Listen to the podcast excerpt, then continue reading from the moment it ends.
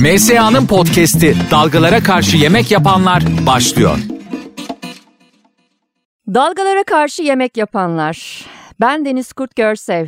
10 yılı aşkın yat şefliği yaptım ve bu bölümlerde de o devasa süper yatlarda şef olmayı yani yemek yapmayı, dalgalara karşı pişirmeyi konuşacağız. Bugünkü konuğum Yusuf Özgüler. Kendisi aslında bizimle yani benim şirketim Atlantico ile birlikte bir yıldır çalışıyor.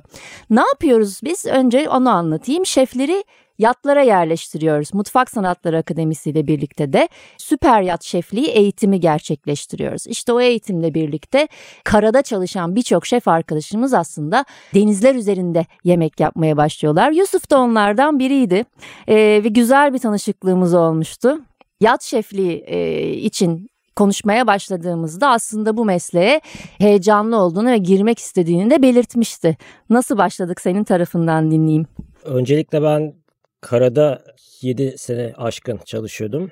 Araya pandemi vesaire girdi. Bir boşluklarımız oldu. Ee, aynı zamanda da karada her zaman böyle yapmak istediklerimi yapamıyordum. Ee, Şimdi ne komik değil mi? Karada ve denizde diye milattan önce milattan evet. sonra gibi bir ayrım oluyor. Çünkü karada hayat çok farklı. Onu konuşacağız zaten. Yani karadaki hayat, e, şef hayatı işte hepimizin aslında şahit olduğu özellikle bu yayını dinleyen şeflerin çok iyi bildiği işte ürünlerden gelir bilinir. İşte restorandaki müşteriye hizmet verirsiniz ama öğlen yemeği ve akşam yemeğidir. Belki kahvaltı da eklenir ama belli bir rutini vardır bu işin ama yatta öyle değil. Evet restoranlarda menü çok fazla sık değişmez. Menü yaparken e, bunun pek çok faktörü vardır. İşte gelen müşteri potansiyeli e, aynı zamanda ürünlerin girdisi, maliyeti vesaire falan e, bunları hesaplamak zorundasınız ve menü yaptıktan sonra da minimum bir sezon boyunca aynı şeyleri pişirmeye devam edersiniz.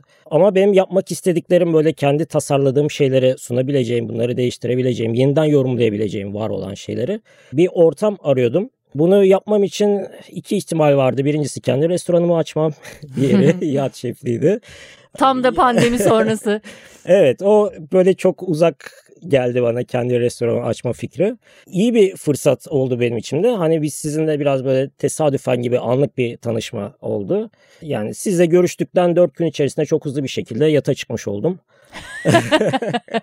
evet biat işleri böyledir arkadaşlar. Birazcık hızlıdır çünkü gerçekten de kimse hani yatta teknede yemeksiz kalmak istemediği için genelde dünyada da öyledir mesela. Paldır küldür uçağa binersiniz ve atlarsınız Seyşeller'de bulursunuz kendinizi. Hawaii'de bulursunuz kendinizi. Şaka değil. Gerçekten de böyle. Sen kendini Marmaris'te mi buldun? Evet, e, Göcek'teydim. Yani ilk gittiğim zamanlar böyle biraz şeydi hani nereye geldim tarzında. Çünkü bilmediğin ortam, bilmediğin kurallar, bilmediğin bir şey jargon işleyiş vesaire. Bir şok yaşadın mı? Yani biraz böyle bir şeylik oldu, sersemlik oldu. Ee, çünkü şeye alışmışsın, büyük şehir hayatına alışmışsın. Hani sabah kalkıyorsun, trafikte işe gidiyorsun vesaire falan. Yani en çok hoşuma giden kısmı da oydu. Direkt yattığın yerde işe başlıyorsun. iş Sadece bitiyor. o da değil. Mesela benim en çok hoşuma giden kısımlarından bir tanesi de tam o iş bitiyor dediğin yerde. İş bitiyor ve teknenin önüne gidiyorsun, şöyle bir nefes alıyorsun, gün batımına bakıyorsun ya da neyse geceyse yıldızlara bakıyorsun. Bir nefes alma anı vardır ya. Kesinlikle. Yatta da yıldızlar çok farklı gözüküyor şehir dışında açık denizde. Ama zor olan kısmı da hani bu şeylik rutinlik orada yok. O koşturma orada yok. Böyle orada bir dinginlik var. Hani uyanıyorsun belli süreden sonra sadece şey var. Mavi deniz, ağaçlar ve kayalar vesaire falan. Hani bu bir o de, biraz senin ama bulunduğun yat yatın e, boyutuyla ilgili 30 metre miydi? Evet 30 metre. 30 metre arkadaşlar şudur ki e, bizim süper yat dediğimiz kavramın ilk yatları yani 24 metreden başlar süper yatlar ve 30, 35, 40, 50, 70, 80, 180 ne kadar gider? 180 metre bir yat tabii ki çok yoğun kruz gemi gibi bir iş ama e, 30 metrede 40 daha doğrusu 50 metrede çok daha fazla konuk olduğu için daha fazla işte çıkıyor. Yani o biraz senin şansın olmuş eğer e, duruyor olduysan. Evet o kesinlikle çünkü 30 metrelik bir yatta aynı zamanda sadece şef değilsin manevralarda da e, eşlik eden bir şeysin e, mürettebattan birisin. Evet önemli olan aslında önce mürettebat olmak. Yani Evet. onu hep anlatıyoruz arkadaşlara. Şey gibi yat şefliği diyoruz ama şefim sadece yemek yaparım kenara çekilirim diye bir şey yok. Kesinlikle. Ee, aynı zamanda böyle denizciliği de öğrenmiş oldum. Böyle yavaş yavaş deneyimliye deneyimliye. Zevkli Ee, geldi mi peki? Kesinlikle keyifliydi. Zor anlar yaşadım mı? Yaşadım. Ee, şey olarak böyle çok absürt bir havaya yakalanıp yani bir gün böyle şeyde beklerken e, koyda beklerken zaten önceden bilgimiz vardı havanın Hı hı. olacağı konusunda. Tabii biz mürettebat olarak kendi istirahatimize çekildik gece vakti. Kaptan o Koyda sırada- açıkta beklerken. Evet. Ee, o sırada kaptan nöbet tutuyordu. Apar topar e, sabah karşı dörtte uyandık. Halat almamız, demir almamız gerekiyordu. Ama zaman kısıtlıydı. Halatları kesip denize attık. Oo o, o kadar. Evet. e, ondan sonra açıldık ama o halatları tekrar geri almamız gerekiyor. Çünkü çevrede de tekneler var. Onların pervanesine Eyvah. takılma riski var. Botla bir gemici arkadaşla beraber tekrar koya gittik. Zifiri karanlık. Elimizde el fenerleri var. Çok bir şey göremiyoruz. Zaten Macera botun dolu. üstünde duramıyoruz. Ee, falan halat birbirine girmiş.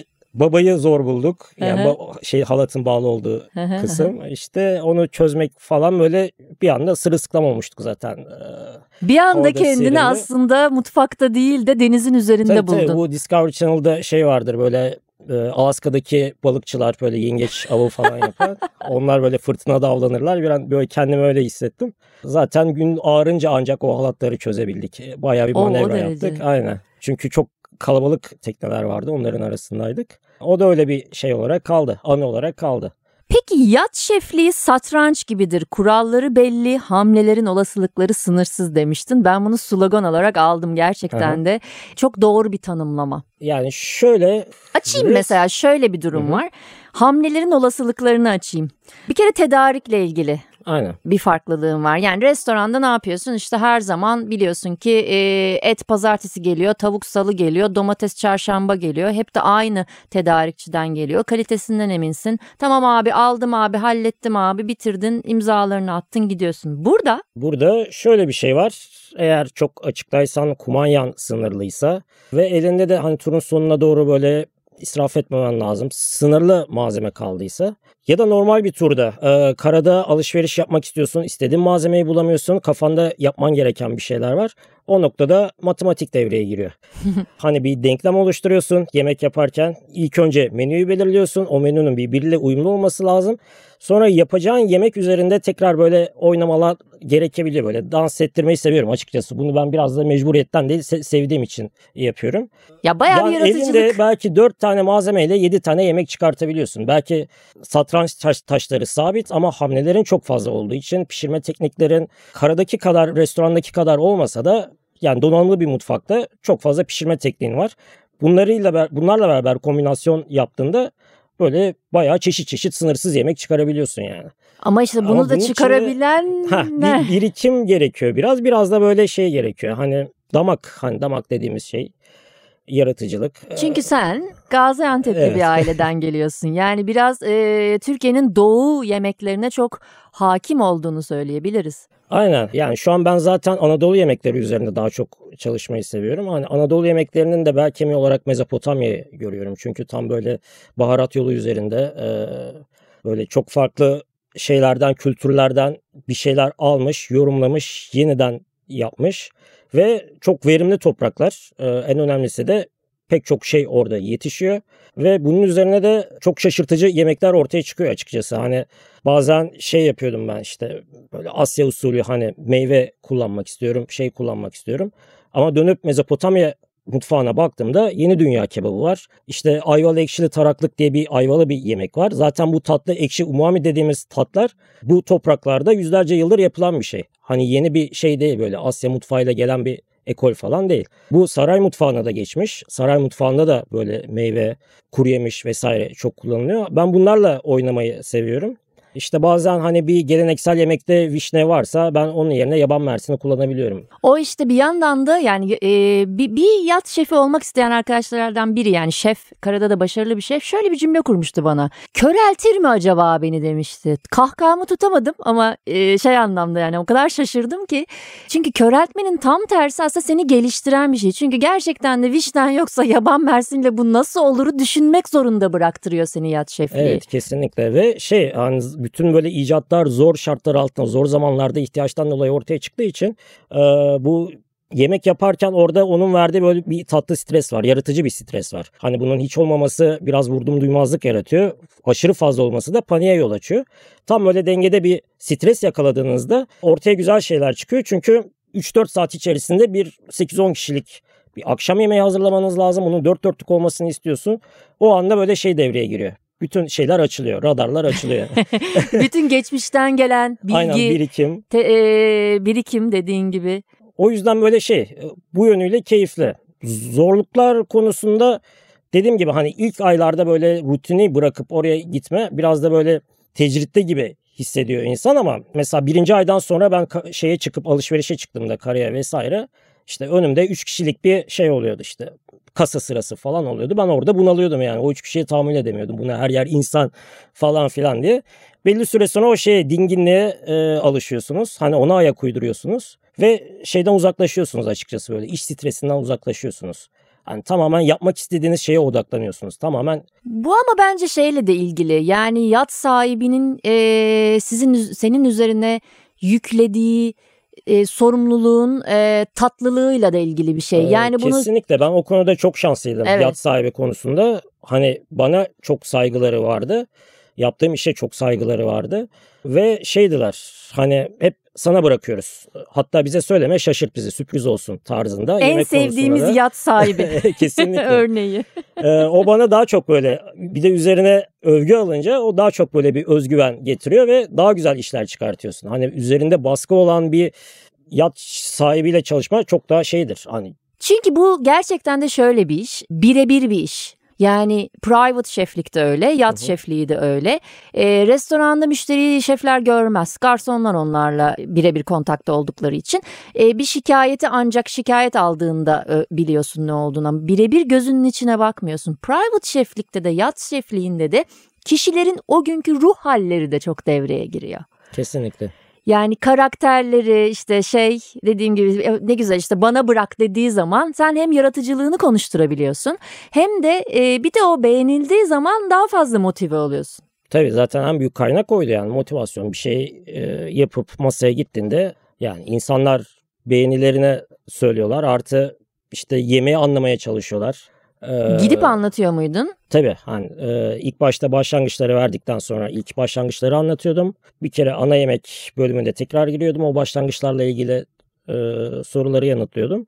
Daha sonra tatlı servisim vesaire oluyordu. Hani böyle şeydim. Birebir diyalog halindeydim. E, belli süreden sonra zaten aile gibi oluyorsunuz. iç içesiniz. E, o yönden çok keyifliydi ve o konuda da çok şanslıydım yat sahibi konusunda da. Peki stresli olan durumlar, günler genelde ne üzerine oluyor? Yani yemekle ilgili de oluyordur mutlaka, konuklarla ilgili de oluyordur, ekiple ilgili de oluyordur. Yani stresli olan durumlar genelde işte background dediğimiz kısımda böyle e, biz onu çok yansıtmamaya çalışıyoruz ama böyle çok yoğun turlarda şeye dönüşüyor böyle hani hiç bitmeyecekmiş gibi. E, mürettebatın üzerinde aşırı bir şey oluyor. E, stres. Artık stres oluyor ve sinirler gerilmeye başlıyor bir noktada. O noktada insanlar birbirlerine karşı böyle bir şey oluyor. Tahammülsüzlük, Tahammülsüzlük diyelim ona. oluyor. Öyle hiç gereksiz normalde aklına gelmeyecek bir şeyden böyle nem kapabiliyor bir şeyler olabiliyor falan. Ee, bu noktada şey devreye giriyor. Böyle krizi idare edebilme. Hani karşıdaki kişiyi böyle alttan alabilme veya onu yanından uzaklaşabilme veya yanından uzaklaştırabilme. O da bir olgunluk gerektiriyor Tabii, bu da bir olgunluk gerektiriyor. Biraz. Aynen. Hani bu o yüzden böyle güçlü bir şeye sahip olmanız gerekiyor. Hani, hani sabır. Sabıra aynen. Böyle onun altına kalkabilecek. Çünkü o anda böyle şey karşılık verdiğinde sen de şunu yapmıştın böyle yapmıştın.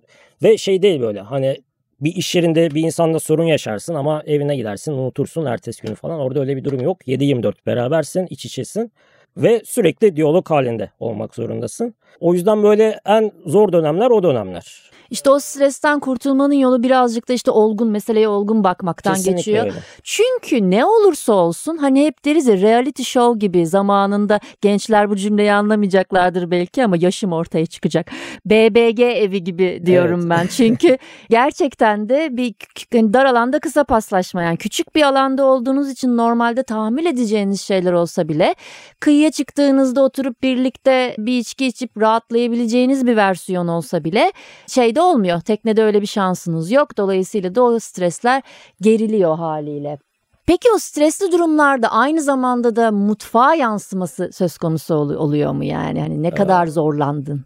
Yani işin işleyişine belki yansıyor olabilir ama yani daha doğrusu servisin işleyişine belki yansıyor olabilir ama benim yaptığım yemek konusunda ben mutfağa girdiğim anda her şeyi unutan biriyim. O yüzden benim için terapi de aynı zamanda mutfak. Yani istediğim kadar sinirli olayım veya şey olayım o gün formumda olmayayım. Önlüğümü bağlayıp elime bıçağı aldığım anda her şeyi unutuyordum. bıçağı alıp elime bıçağı aldığım anda dediğinde de şefleri çok kızdırmayın. Şefler kızdığı zaman ben hep söylüyorum yani mesela e, yat sahipleriyle de biz çok bu, bu tip konuşmalar yapıyoruz. İşte bu gibi durumların aslında önlenebileceği en doğru seçenek off day off yani izin günlerini sıklaştırmak.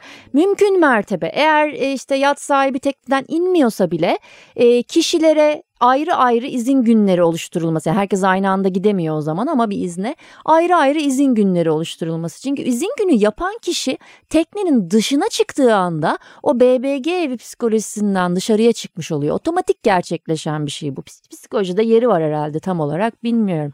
Peki bütün bunları toparladığımız zaman şimdi işin içerisinde stres var. İşin içerisinde hızlı hareket etmek var. Çünkü mecbursunuz bir anda 8-10 kişiye yemek çıkarıyorsunuz. Bir anda hava patlıyor. Denizin ortasında kendinizi bir botun üstünde buluyorsunuz. Bir anda bir yerden bir yere yolculuk yaparken sallana devrile yemek pişirmek zorunda kalıyorsunuz. Stresle birlikte böyle bir e, hareketli bir dünya da var. E, bir taraftan da e, bir yemek bilgisine sahip olma gerekliliği var. Az önce anlattığın gibi işte kimyager olmak gibi onunla onu birleştireyim bununla bunu birleştireyim bakalım ne çıkacak bilgisini aşçı olarak birazcık daha iyisini yapmak var. O nedenle de sence yat şefliği herkesin harcı mıdır? Şimdi şöyle restoranlarda şey vardır istasyonlar vardır. İşte soğuk istasyon, sıcak istasyon, ızgara vesaire falan. İyi bir ızgaracıysanız sadece ızgaracı olarak hani çalışırsınız. Aynı şefsiniz yani ızgara şefisiniz. Ee, bunda bir sorun yok ama yat şefi olabilmek için ekmekçi olmanız gerekiyor. Ee, işte sabahları ekşi maya ekmek, işte simit vesaire bunları hazırlayabiliyor olmanız gerekiyor. İşte iyi bir et, balık pişiriyor olmanız gerekiyor. Soğuk mezelerden iyi anlıyor olmanız gerekiyor. Ee, Yani aslında hem soğukçusun hem sıcakçısın hem öyle. ızgaracısın hem pastacısın hem hem, ekmekçisin. Hatta ben e, glutensiz, laktozsuz yaş doğum günü pastası yapmak zorunda kalmıştım bir kere. Ve Bir Güzel de oldu. en sevdiği şey.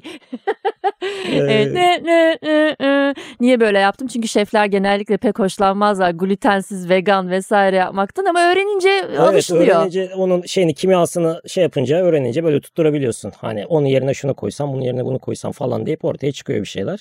Ee, yiyen kişi de biliyor zaten çok fazla bir şey beklemiyor o şeyden ama güzel olmuştu ben yaptığımda. Ee, ve şey aynı zamanda orada hem komissiniz hem head chef'siniz hem de yeri geldiğinde steward'sınız. Bunları yap- göze alabiliyor olmak gerekiyor. Bir de şey yapmak gerekiyor işte böyle yaratıcılığına güvenmek gerekiyor. Çünkü böyle 10 günde bir aynı yemeği çevirip vermek hani böyle bana çok Yok içime hiç kimsenin bir şey değildir. Ee, yapmaması gereken evet. bir şey o. Aslında zaten e, yat şefliği bir yandan da işte hani yaratıcılığını geliştiriyor dedik ya. Kendiliğinden geliştirmek zorunda kalıyor. Sen zaten o yemeği vermek istemiyorsun. Yat sahibi de onu yemek istemiyor. Konukları da yemek istemiyor. Ancak neyde gerçekleşebilir? Eğer ki bir e, charter teknesi de charter'ı da açıklayalım. Yani özel bir tekne olsa bile kiralanan yat anlamına geliyor. Yani ben bir milyarderim bir yatım var sen de bir milyardersin senin de e, tekne zevkin var.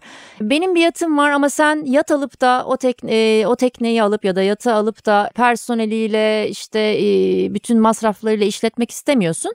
Ama Aynı zamanda da tekne zevkinden geri kalmak istemiyorsun. O zaman ne yapıyorsun? Bir şirket aracılığıyla benim yatımı kiralıyorsun. E, charter'ın açıklaması bu. Charter teknesi olduğu zaman da işte tabii ki üst düzey insanlara yemek yapılıyor. Üst düzeyden kastım belli bir gelir seviyesinin üzerinde kişiler. Dolayısıyla da o kişiler zaten dünyanın her yerinde iyi yemekler yemeye alışkın oldukları için diyorlar ki ben teknede de o yemeği yemek istiyorum. E bir de kiralayınca ve çok yüksek rakamlara kiralanıyor süper yatlar. Bu nedenle de e, yemeğin en iyisini yemek istiyorum diyor. İşte şefin önemi orada devreye giriyor. Tekrarlama hani normalde işte tekrarlayamayacağın yemekleri charter olduğunda biraz tekrarlayabilme şansı şansına da sahip oluyorsun. Çünkü müşteri değişiyor. Yani orada öyle bir fark var. Ben de mesela glutensiz e, bir hikayem var. Ben senelerce glutensiz pişirmelere, işte vegan pişirmelere böyle hep uzaktan baktım. Ya yani çok işime de gelmedi açıkçası. E, o tercih meselesi. Kimisi çok bayılır yapar, kimisi benim gibi sonradan mecbur kalarak yapar. Ben sonradan mecbur kalarak yapanlardanım. Çünkü geçen iki sene önce falan Galapagos'a gittim. Galapagos benim hayallerimden biriydi. Şimdi birazdan da onu soracağım aslında. Hayallerimden biri olduğu için aslında artık pek yat şefliği yapmasam da o turu kabul ettim ve bir buçuk aylık bir turdu. Karayipler'den çıktık, Kolombiya üzerinden Panama kanalını geçtik ve Galapagos'a gittik. Yat sahibinin beni özellikle tercih etmesinin bir nedeni vardı. 6 kişilik bir aile, çok yüksek bir sayı değil. Fakat 6 kişilik aile ama teknede 42 metre bir yelkenli, çok çok büyük bir teknede değil. Yani dörtlü ocağım var ama bilirsin onu büyük tavayı koyunca sadece ikisi çalışıyor. Yani aslında ikili ocağım var. Ve e, yat sahibi ve karısı e, glutensiz besleniyorlar. Artı koşer çünkü İsrailliler. Koşer artı glutensiz iki kişi. Çocukları vardı, büyümüş çocuklar. Ee, bir tanesi ve, e, vejeteryan, e, diğeri dairy free yani sütsüz besleniyor. Bir diğeri de kron hastalığı vardı. E, ciddi bir hastalık, bağırsaklarını ve midesini etkileyen bir hastalık. Her gün yediği şeyler belirli e, ve sağlık üzerine bayağı araştırarak yapman gereken e, ürünler. Bir de e, ekipten bir kişi vegandı. Nasıl? Süper. Ee, ben de buna benzer tura denk geldim. İşte nohutta alerji var. İşte laktozsuz, glutensiz vesaire. Bir menü yazıyorum. İşte dört başlangıç, bir ana yemek, bir tatlı tarzında falan. Yani tek seferde çıkartayım diyorum. Böyle kişiye özel ayrı bir şey yapmayayım falan tarzında. İşte bir şey yazıyorum. Onda yoğurt var çıkar. Şunu yazıyorum. Onda bu var çıkar falan. en son tam oldu dedim. Sonra baktım humus var, nohut var. Şey yapayım dedim. Kuru fasulyeyle yapayım dedim. Kuru fasulyeden humus. humus yaptım aynen. Mantıklıymış. Ama yani gerçekten de işte zor değil mi bütün bunların hepsini yapıyor Evet evet onu böyle oluşturmak çok daraltıyor çünkü. Hani böyle en önemli etkenler işte bu gluten de e, bir de gerçekten hastaysa evet. yapacak hiçbir şey tabii, yok. Tabii, aynen. Yani mesela şimdi glutensiz beslenenler ikiye ayrılıyor. Gerçekten hasta olanlar, glutene e, hassasiyeti olanlar evet, ya da tercihen. Var, aynen. Evet öyle bir akım var. Ee, ama çok güzel bir kek yapıldığında aa deyip glutenden vazgeçen konuk oluyor mu? Bana olmuştu. Evet ben bayağı bir uzun süre e, bir 4-5 gün glutensiz bir şeyler falan yaptım. En son bir pizza yapmıştım. İşte sırayla şeyleri yapıyorum. Hamurları falan giriyorum işte öne şey gidiyor bittikçe tabaklar doluyor falan. O hmm. glutensiz o anda çıkmamıştı. Bir baktım oradan pizzayı aldı yemeye başladı. Ben koşarak uyardım falan. Dedi önemli değil dedi. İyi tamam o zaman dedim. Sonra ona da öyle glutensiz verdim. Meğerse 5 gündür şey yiyormuş yani. Tercih yani öyle yiyormuş. Sonra bozdu o da. oluyor. Bozmalar oluyor. Benim de bir kere şey olmuştu. Bu bir charter'a gittim. Dolayısıyla konukları tanımıyorum.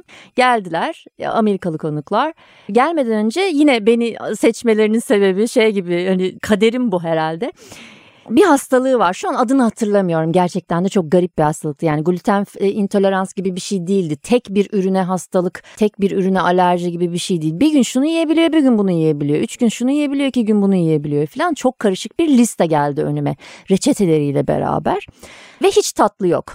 Okey ben de gittim Saint-Tropez'de bir charter ve tekne de ne zamandır kullanılmıyormuş o yüzden sıfırdan alışveriş yapmak zorunda kaldım. Bir de öyle şeyler oluyor biliyorsun yani evet. teknede tuz bile yok hani onu hayal edemezsin ya zeytinyağı bile yok tuz bile yok.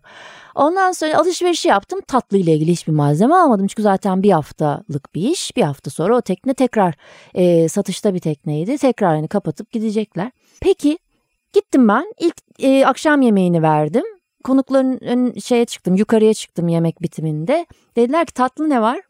e, e, e, ama işte siz hastaydınız diye bana bilgi gelmişti şey tatlı ben hiç falan diye ben gevelerken dedi ki yo yani hastayım ama şöyle bir şey yapabilir misin? Unsuz çikolatalı yağsız şekersiz bir tatlı yapabilir misin? Ve yaptım karıştırdım ee, teknede de ekibin yediği hurma buldum. Hurma ile vardır ya çikolatalı şeyler tarifler. Evet. Öyle bir şey yaptım. Var mı peki o tip tariflerinde? Mesela oluştu mu bu yat şefliği deneyimi sayesinde? Yani şey böyle pratik olarak da böyle şey düşündüm bir keresinde. Daha doğrusu ilk gittiğimde ben kaptandan, kaptan 12 yıldır o ailenin kaptanı. İlk hafta şey yapıyordum böyle yani tatlı yapıyorum ama kaptan da ısrarla şey diyor ya bizimkiler tatlı yemez diyor. Ama yiyorlar. evet bazen o da oluyor. Stres yapıyorum. Meğerse bir önceki şef iyi tatlı yapmıyormuş o yüzden yemiyorlar. ee, neyse o gün de tur bitiyordu gideceklerdi falan herhalde öyle bir şey vardı. İşte hani yemeği yiyip çıkacaklar. O gün de tatlı yapmadım. Nasıl olsa yemiyorlarmış falan. Olsa da olur olmasa da olur diye düşünüyorlar gibi düşündüm herhalde. Ondan sonra şey sordu. Tatlı, tatlı var mı? sordu. Ben dedim 20 dakika içerisinde hazır. wow. ee, ne yaptın? Semolina vardı. Hı-hı. Normal geleneksel irmik helvasını semolina ile yapayım dedim. Sonra işi dedim biraz daha geliştireyim. Suda mozzarellam vardı. İçine onu koydum. Suda mozzarella da Şaka. şey. Evet. 20 helvası ve en favori tatlardan biri oldu. Hani işte böyle... yat şefliği tam olarak budur. Yani dolabı açıyorsun şey var semolina var e, suda mozzarella var ben bundan nasıl tatlı yaparım diye çıkart. Valla bravo inanamıyorum yani gerçekten süpermiş. Ve o 20 dakika içerisinde hazır dediğimde de ne yapacağım bilmiyordum. İçeriye girdim ne yapabilirim deyip. o piti piti.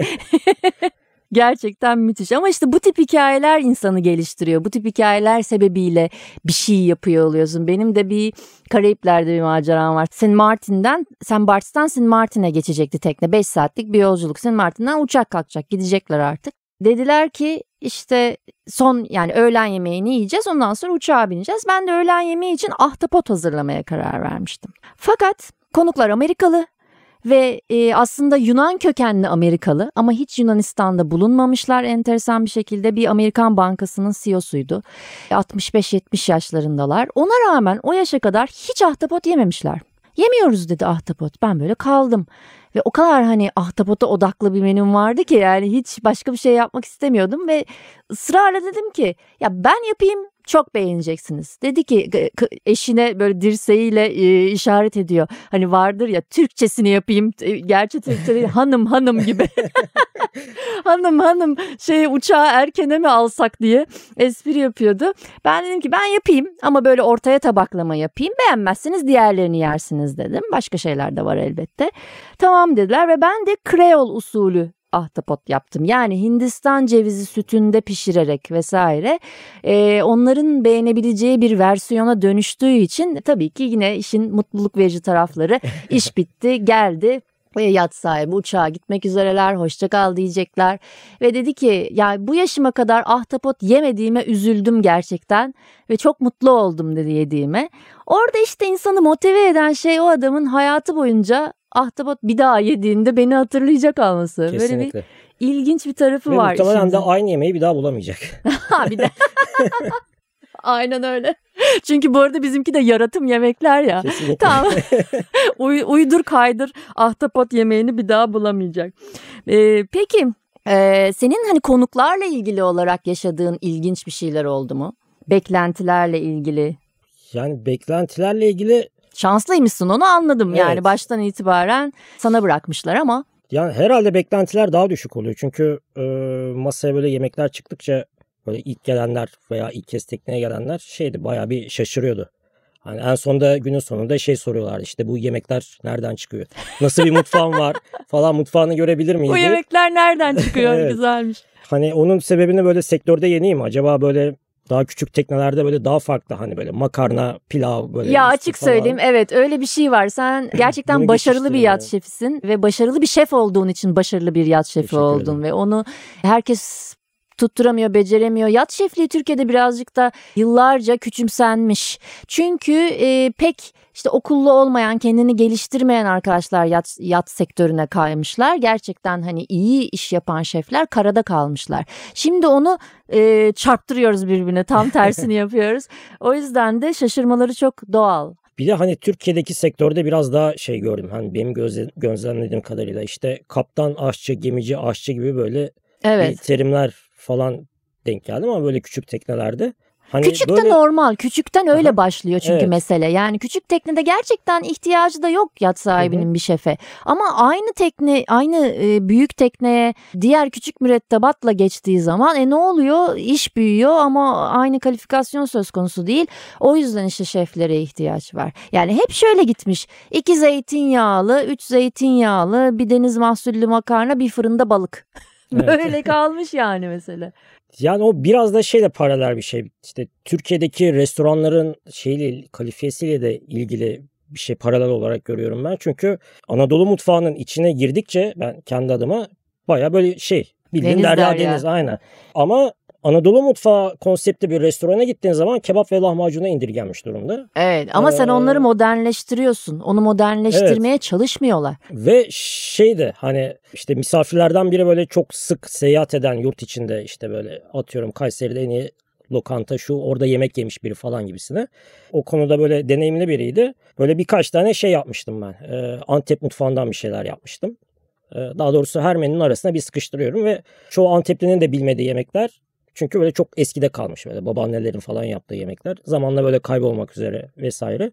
Ben aile konusunda şanslıydım. O yemeklerin konuşulduğu, yenildiği e, büyük aile masalarında anlatıldığı bir ortamda büyüdüm. Bir de çok araştırmışsın bence. Evet hani böyle o çocukluğumdan aklımda kalıp şu nasıldı falan tarzında böyle araştırarak onu böyle bir tık daha ileriye nasıl taşıyabilirim tarzında böyle bir şeyler geliştirmeye başlamıştım. O şey demişti hani ben defalarca Antep'e gittim oralarda da yemek yedim. iyi Antep restoranlarda da yemek yedim ama bu yemeklerin hiçbirisi yok. Orada niye yok Müthiş. demişti. Bu bir eksiklik. Ve bu gastronomi yani Türkiye'deki... Ama senin için bir kazanım. evet benim için kazanım ama bunun için ben ekstra mücadele etmek e, zorunda. Tabii etmek zorundayım ve bu mesleğe başlayan ister restoranlarda olsun ister yat şefliğinde olsun hani bu bunun için ekstra bir çaba göstermesi gerekiyor. Çünkü işte Avrupa'daki her ülkenin bir şeyle ünlüyken bir kokteyle ünlüyken halbuki çok basit bir kokteyl olmasına rağmen Tabii ünlenmiş, ki. yayılmış. Ee, bizim Osmanlı mutfağında şeyler meşhurdur. E, şerbetler meşhurdur mesela. O şerbetler yok, üzerine doğru. yapılmış, yeniden yorumlanmış bir kokteyl yoktur herhalde. Yani çok azdır veya bir iki restoran falan yapıyor. Bence yoktur. Ben hiç duymadım. Aynen ve çok böyle geniş bir baharat şeyi var. Skalamız var. Ve bunların hiçbiri kullanılmıyor. Hem yemek sektöründe kullanılmıyor hem böyle bir kokteylde içecekle vesaire. Hani bir markalaşmış bir şeyimiz yok mesela. Anadolu mutfağından esinlenerek ortaya Bence çıkan bir hiçbir şeyimiz yok. Yani hep mesela sendeki durum aslında çok ilginç çünkü bir yandan da şefleri buna da ben de dahilim bununla, e, bunun içerisinde ama benim annem e, babam hani çok böyle evde e, geleneksel yemekler pişmezdi zaten. Annem de şimdi kızacak yine bana her seferinde aynı cümleyi kuruyorum. çok iyi bir aşçı değildi. Bizi sadece be, beslemek için besliyordu. Allah şükür çok güzel besledi ama bir, bir tuttuğunu bir yaptığını bir daha tutturamaz. O yüzden pek de şey olmadı yani hani benim Türk mutfağı ile ilgili ne damağım ne de isteğim gelişti. Ben de kendimi İtalyan mutfağına attım.